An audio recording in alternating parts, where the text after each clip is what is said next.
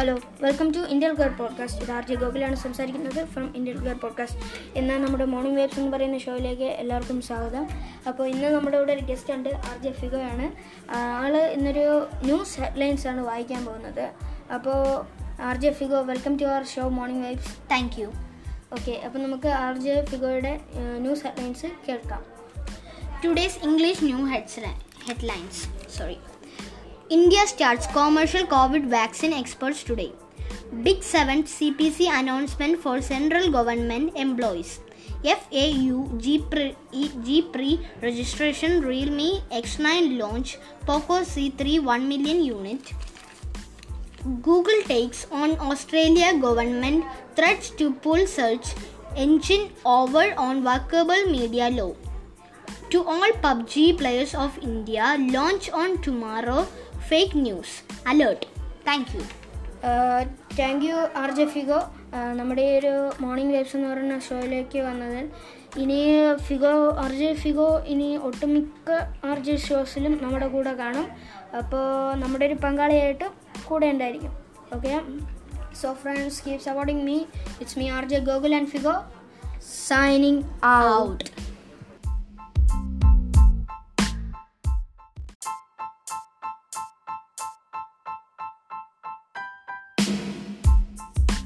hello friends welcome to Indian care podcast ഇത് R J ഗോകുലാണ് സംസാരിക്കുന്നത്? ഫ്രം ഇന്ത്യൽ കെയർ പോഡ്കാസ്റ്റ് ഇന്ന് നമ്മുടെ ഗസ്റ്റ് ഓഫ് ദി ഡേ എന്ന് പറയുന്ന പുതിയൊരു ഷോയിലേക്ക് ഏവർക്കും സ്വാഗതം. ഇന്ന് എന്റെ കൂടെ R J Figo and R J Figo welcome to our show thank you Gokul. Okay ഇന്ന് നമ്മുടെ ഗസ്റ്റ് ഓഫ് ദി ഡേ എന്ന് പറയുന്ന ഷോയിലെ മെയിൻ ഗസ്റ്റായിട്ട് ആദ്യത്തെ തന്നെ ഗസ്റ്റായിട്ട് വന്നിരിക്കുന്നത് മിലിട്ടറി എന്ന് പറയുമ്പോൾ ഇന്ത്യൻ ആർമിയാണ് നമ്മുടെ എല്ലാവരുടെയും പ്രിയ പ്രിയപ്പെട്ടത്.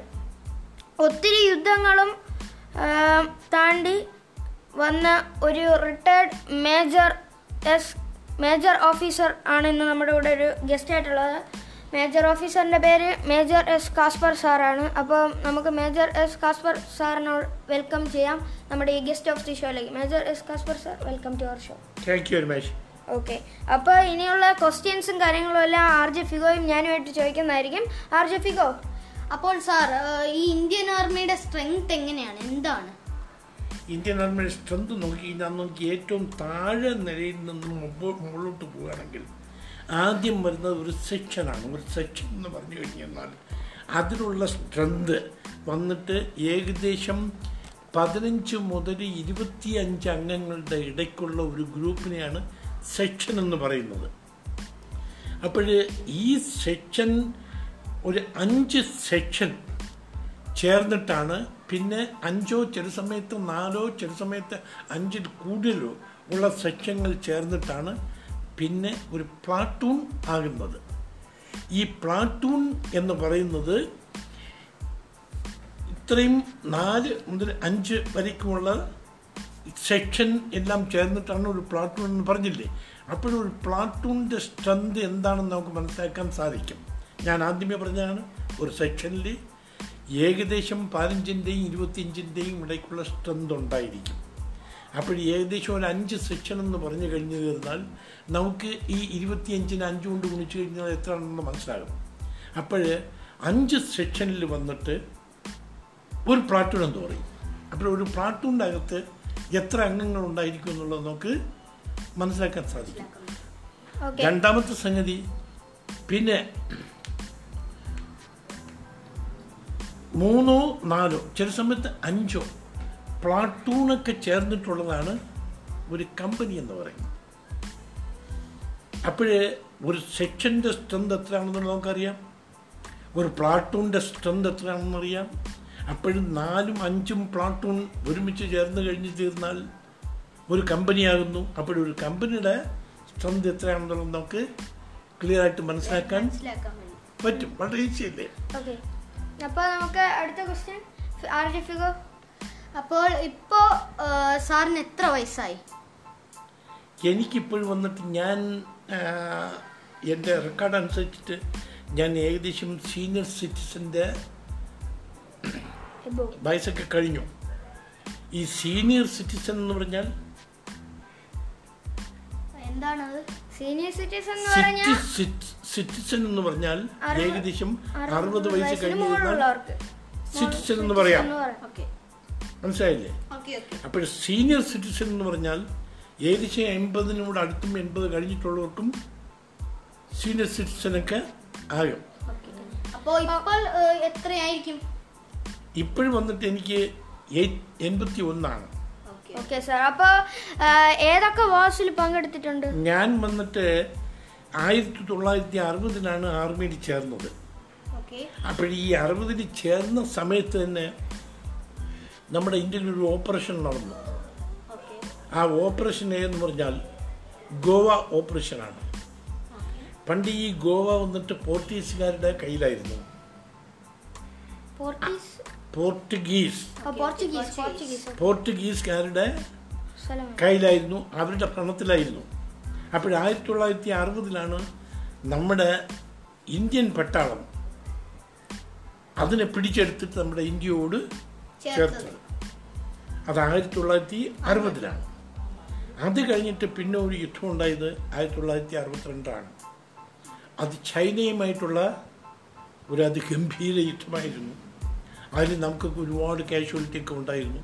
ഇത്രത്തോളം ഒരു യുദ്ധം നമ്മൾ എക്സ്പെക്റ്റ് ചെയ്തില്ലായിരുന്നു. അവർ നമ്മളെ കടന്നാക്രമിച്ചതാണ് ചൈനക്കാർ അതിന്റെ പേരിൽ നമുക്ക് ഒരുപാട് ആൾനഷ്ടവും എല്ലാം ഒക്കെ ഉണ്ടായി.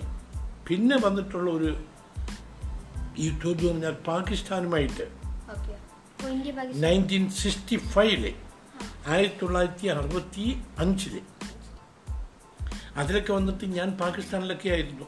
യുദ്ധത്തിന് പോയ സമയത്ത് ഞാൻ പാകിസ്ഥാൻ ഷാൾകോട്ട് എന്നുള്ള സ്ഥലത്തായിരുന്നു. അവിടെ അവിടെ നമ്മളൊക്കെ വൻപിച്ച വിജയം വരിച്ചിട്ടുള്ള ഒരു മഹായുദ്ധമായിരുന്നു ആയിരത്തി തൊള്ളായിരത്തി അറുപത്തിന്റെ യുദ്ധം അതിൽ നമ്മൾ പാകിസ്ഥാന്റെ കുറേ സ്ഥലങ്ങളൊക്കെ പിടിച്ചൊക്കെ കൈവശം വച്ചിരുന്നു.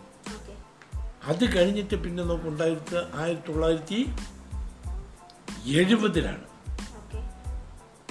എഴുപതിലും പാകിസ്ഥാനുമായിട്ട് ഭയങ്കര ഒരു യുദ്ധം ഉണ്ടായി. അതിന് നമ്മൾ പാകിസ്ഥാനെ അടിച്ചമർത്തി. അത് കഴിഞ്ഞിട്ടുണ്ടായതാണ് പിന്നെ ബംഗ്ലാദേശ് യുദ്ധം. ബംഗ്ലാദേശ് അന്ന് വന്നിട്ട് പാകിസ്ഥാന്റെ ഭാഗമായിരുന്നു. അത് പാകിസ്ഥാൻ ഈസ്റ്റ് പാകിസ്ഥാൻ വെസ്റ്റ് പാകിസ്ഥാൻ എന്ന് പറഞ്ഞിട്ട്. എന്നിട്ട് അവർ തമ്മിലുള്ള തർക്കത്തിന്റെ ഇടയ്ക്കാണ് നമ്മുടെ ബംഗ്ലാദേശികളെല്ലാം കൂടെ ചേർന്നിട്ട് പാകിസ്ഥാന്റെ പട്ടാളത്തിനെതിരായിട്ട് യുദ്ധം തുടങ്ങിയത്. അതിലേക്ക് വേണ്ടി നമ്മൾ ഇന്ത്യൻ പട്ടാളമൊക്കെ കടന്നു കയറി സഹായിച്ച് അങ്ങനെ ബംഗ്ലാദേശ് പാകിസ്ഥാനിൽ നിന്നും വേറൊരു രാജ്യമായിട്ട് മാറി സ്വതന്ത്രമായി. ഓക്കെ അപ്പോൾ സർ കയറിയപ്പോഴത്തേക്കും ഏത് പോസ്റ്റിലാണ് കയറി കയറിയപ്പോൾ ഏത് പോസ്റ്റിലാണ് ഞാൻ ആർമി സോൾജർ എന്ന് പറഞ്ഞാൽ സി എഫ് എൻ എന്ന് പറയും. ഞാൻ വന്നിട്ട് ടെക്നിക്കൽ കോറിലാണ് കയറിയത് E M E. E M E electrical mechanical engineers അതിൽ വന്നിട്ട് എനിക്ക് കിട്ടിയിട്ടുള്ള ട്രേഡ് വർക്ക് എന്ന് പറഞ്ഞാൽ T C M. Telecommunication mechanic. എന്താണ്? അത് വന്നിട്ട് അത് മറ്റേ സോൾജറിന് ഫോൺ കൊടുക്കുന്നതാണോ? ഇലക്ട്രോണിക്സ് സംവിധാനങ്ങളെല്ലാം ഓപ്പറേറ്റ് ചെയ്യുന്ന റിപ്പയർ ചെയ്യുന്ന സംവിധാനമാണ് ടി സി എം. ഇത്രയും ചെറിയൊരു പോസ്റ്റിൽ നിന്നിട്ട് എങ്ങനെയാണ് ഈ മേജർ എന്ന് പറയുന്നത് എന്ന് പറഞ്ഞാൽ ഈ? ടി സി എമ്മിൽ ഇരുന്നു കൊണ്ട് തന്നെ അപ്പോഴത്തെ സാഹചര്യങ്ങളെല്ലാം അനുസരിച്ചിട്ട് ഞാൻ ഹയർ സ്റ്റഡിയൊക്കെ ചെയ്തു. ഹയർ സ്റ്റഡി ചെയ്തിട്ട് M C M military college of electrical mechanical engineering സെക്കൻഡറാബാദിൽ എന്റെ grade I E T E എടുത്തു engineering degree. I E T എന്ന് പറഞ്ഞാൽ equal to electrical communication engineering ഡിഗ്രിക്ക് തുല്യമാണ്. പിന്നെ അവിടെ നിന്നാണ് ഞാൻ ടെക്നിക്കൽ കമ്മ്യൂണി കമ്മീഷന് വേണ്ടിയിട്ട് ശ്രമിച്ചത്. അങ്ങനെ ടെക്നിക്കൽ കമ്മീഷൻ ഓഫീസറായി. അതിന് പറയുന്നത് എസ് എൽ എന്താണ് special list. E M A E.